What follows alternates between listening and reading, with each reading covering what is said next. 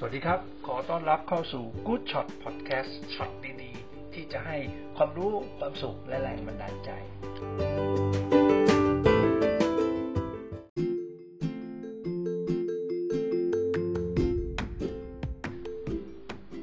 เมื่อคืนผมไปดูมวย ซึ่งปกติผมไม่ได้ดูมานานมากแล้วนะแต่ว่ามันน่าสนใจตรงที่เป็นมวยไทย แล้วก็ไปสู้กับพวกคาราเต้ kickboxing ต่างๆ แล้วก็เก่งมากฮะคือบัวขาว ผมก็ได้ยินชื่อบัวขาวมานาน แต่ก็ไม่ไม่ไม่ได้ดูเพราะตอนหลังๆมานี้ไม่ได้ดูมวยโอ้ประทับใจจริงๆ ชกได้ดีมากๆ แล้วก็ แล้ว YouTube นี่เขาดีนะฮะเขารู้ว่าเราชอบอะไรก็จะ feed ขึ้นมาให้เรา feed ขึ้นมาให้เราเราก็ดูดูดูเพลินเลยครับ เรียกว่านอนดึกกันไปเลยนะครับ มันทำให้ผมนึกถึงนักมวยคนหนึ่งเป็นนักมวยใน ในอุดมคติเลย เป็นนักมวยที่สุดยอดของโลกจริง ๆ ชื่อโมฮัมหมัดอาลี ถ้าพูดถึงชื่อเลยแล้ว ใครที่ไม่ได้เป็นคนอายุเยอะๆ จะเรียกว่าคนแก่ก็อ่าเอางั้นก็แล้วกัน มันก็ตรงดีนะใครที่ยังไม่แก่ก็อาจจะไม่รู้จัก แต่ถ้าคนที่มีอายุมากๆ นี่จะรู้จักโมฮัมหมัดอาลีแน่นอนครับ เมื่อ 80 ปีที่แล้วมันได้เกิดเมื่อประมาณ 80 ปีที่แล้วนะอยู่ที่ เมืองเคนตักกี้ถ้าพูดถึงเคนตักกี้ปั๊บเนี่ยมันก็จะเลยไปเชื่อมโยงกับอีกคนหนึ่งที่ผมคิดว่าเป็นคนที่แบบน่าสนใจมากๆเคนตักกี้นี่มีคนอยู่สองคนนะที่แบบไปสร้างอะไรตำนานของโลก คนนั้นก็คือผู้พันแซนเดอร์ ผู้พันแซนเดอร์ เนี่ยเป็นเป็นชาวเคนตักกี้ก็เป็นคนที่ประหลาดนะเพราะว่าเป็นผู้พันทั้งทั้งที่ไม่เคยเป็นทหารเลย คือตอนเด็กๆเนี่ยแกอยากเป็นทหารมาก แล้วก็สอบเข้าไม่ได้ ไปทำอาชีพอะไรสเปะสปะ เยอะแยะมากมายครับ ก็ล้มเหลว เรียกว่าเป็นอนุสาวรีย์ของความล้มเหลวในชีวิต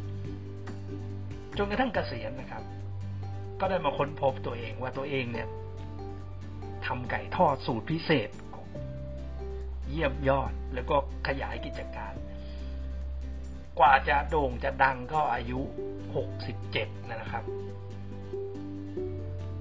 กลายเป็น KFC ไปทั่วโลก รัฐบาลเห็นว่าทำประโยชน์ให้สาธารณะมากก็เลยให้เป็นผู้พันแซนเดอร์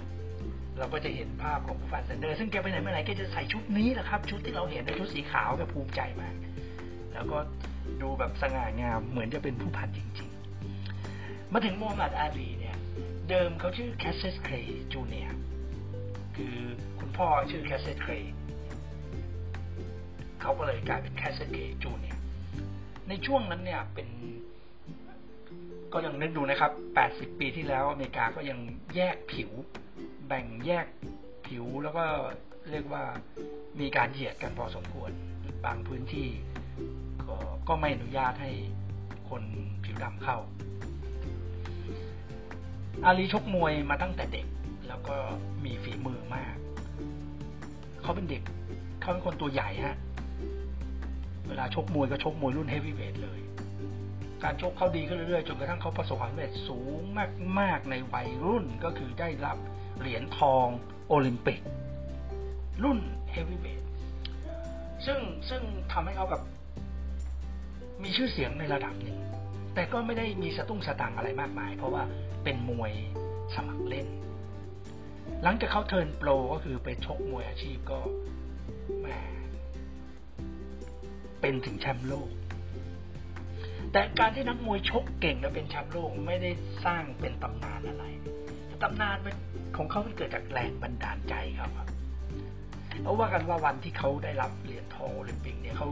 จะเข้าไปเลี้ยงฉลองในร้านอาหารร้านหนึ่งแล้วร้านไม่ให้เข้าเพราะเขาเป็นคนผิวดำเขาถึงขนาดเอาเหรียญคว้างทิ้งเลยครับ นั่นอาจจะเป็นแรงบันดาลใจที่เขาทำทำให้เขาแบบอุทิศตัวเพื่อประโยชน์ต่อสาธารณะ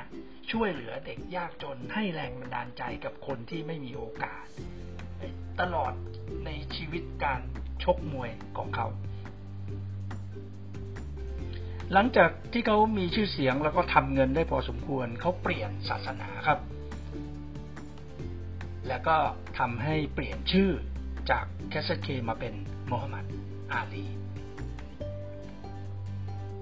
ในตอนนั้นเนี่ย อเมริกามีสงครามกับเวียดนาม ในช่วงสงครามเวียดนามนี่ก็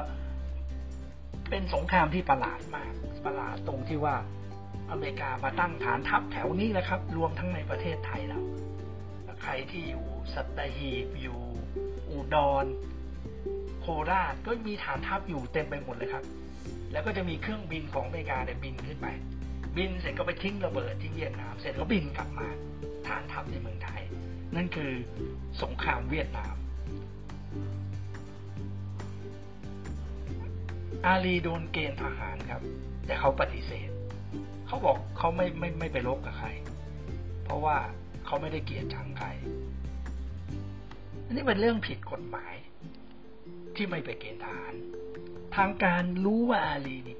เป็นนักมวยที่เก่งมากและเป็นแชมป์โลก เขาก็บอกว่าไม่เป็นไรหรอกไปเกณฑ์ทหารก็ไม่ได้ใช้เวลานาน แล้วก็ไม่ต้องไปรบกับใคร ก็จะให้อยู่ในหน่วยที่ไม่ต้องไม่ต้องรบกับใคร แต่อาลีก็ปฏิเสธ รัฐบาลช่วยไม่ได้ก็ต้องทำตามกฎหมายคือส่งฟ้อง อารีก็ต่อสู้คดีศาลตัดสินให้จำคุกห้าปี อารียื่นอุทธรณ์ระหว่างอุทธรณ์ศาลก็ไม่ยอมให้ไปชกมวย คือต่อสู้คดีได้ แต่ห้ามชกมวย นั้นทำให้นักมวยแชมป์โลกไม่ได้ชกมาสามปี ในตอนนั้นคนก็คิดว่าลีไม่ชกมาสามปี กลับมาจะชกได้ไหม หลังจากที่อุทธรณ์แล้วศาลสูง สุดก็ตัดสินยกฟ้อง อาลีได้กลับมาชกมวยอีกครั้งหนึ่ง แล้วก็สร้างตำนานครับ เขาเป็นนักมวยรุ่นเฮฟวีเวทซึ่งตัวใหญ่มาก เรียกว่าไม่จำกัดน้ำหนัก แต่การชกของเขานี่พริ้วครับ มีคำที่เป็นสมญานามของเขาคือ float like a butterfly ก็คือมันพริ้วอะ มันแบบพริ้วเหมือนผีเสื้อ แล้วก็ sting like กระบีก็คือ หมัดแยบหมัดชกของเขาเนี่ย มันเข้าไปเหมือนกับพึ่งต่อย เพราะฉะนั้นใครที่ชกกับมูฮัมหมัดอาลีนี่ รอดยากมาก ส่วนใหญ่มูฮัมหมัดอาลีจะชนะนะครับ ในไฟที่หยุดโลกเลยคือคนทั้งโลก ดูกันมาก ๆ ก็คือโมฮัมหมัดอาลีกับโจฟาเซีย ซึ่งตอนนั้นก็เป็นแชมป์โลกอยู่ แล้วก็สร้างความประทับใจ มาก ๆ ก็เรียกว่าในเรื่องการชกมวยแล้ว เป็นที่ยอมรับ แต่ที่ยอมรับมากกว่านั้นก็คือหลังจากนั้นเขาก็อุทิศตัวให้สาธารณะ เป็นนักพูด นักสร้างแรงบันดาลใจให้กับคนในหลายหลายประเทศทั่วโลกครับ หลังจากนั้นไม่นาน เมื่อมูฮัมหมัดอาลีอายุมากขึ้น ก็เป็นโรคพาร์กินสันทำให้ควบคุมการใช้อวัยวะในการพูดไม่สะดวก แล้วก็รวมทั้งท่าทางอวัยวะการเดินการทรงตัวไม่สะดวกทำให้เขาไม่สามารถที่จะทำการกุศลได้มาก แต่ถึงกระนั้นก็ตามประธานาธิบดีอเมริกา และรัฐบาลอเมริกา ในทุกสมัยในหลังๆนี้ ก็ยังเชิญเขาไปในงานแล้วก็ให้เกียรติกับมูฮัมหมัดอาลีเป็นอย่างมาก มูฮัมหมัดอาลีเสียชีวิตไปแล้ว เมื่อประมาณสักหกเจ็ดปีที่ผ่านมานะครับ ก็เป็นเรื่องที่สร้างความประทับใจให้กับคนมากมาย นักมวยคล้ายๆ อาลีมีอีกคนหนึ่ง แต่คนนี้เนี่ยเป็นคนฟิลิปปินส์ ชื่อแมนนี่บาเกียว นนี่บาเกียวนี่คล้ายในหลายอย่างหนึ่งก็คือเขาเกิดในครอบครัวที่ยากจนมากๆ แล้วก็มีแรงบันดาลใจสูงมาก ในขณะที่เขาชกมวยเขายังไม่ได้ร่ำได้รวยอะไรเขาก็เอาเงินบริจาคเอาเงินช่วยเหลือให้กับสังคมเขาเคยพูดว่า นักการเมืองมันช่วยบ้านเมืองไม่ได้ ประเทศฟิลิปปินส์ต้องการคนที่หัวใจโต ดังนั้นคนก็เลยเรียกเขาว่าเป็นนักมวยหัวใจโตนะเป็น Big Heart Fighter บาเกียวชกจนจนไม่มีใครชกด้วยแล้วนะครับ ชนะจนหาคู่ชกไม่ได้ ในที่สุดก็ มาเล่นการเมือง แล้วก็ความหวังเขาคือเป็นประธานาธิบดีของประเทศฟิลิปปินส์เพื่อช่วยเหลือคนยากจน ผมเล่าเรื่องของนักมวย ซึ่งจริง ๆ แล้วมันก็เป็นกีฬาประเภทหนึ่ง แต่สิ่งที่มันมีค่ามากในความรู้สึกของเรา นั่นก็คือการที่เขาต่อสู้กับความยากจน ต่อสู้กับความเหลื่อมล้ำแล้วก็ต่อสู้เพื่อคนที่ด้อยโอกาส ขอบคุณสำหรับการติดตามพบกันในเอพิโซดหน้าครับ Hot Shot Podcast สวัสดีครับ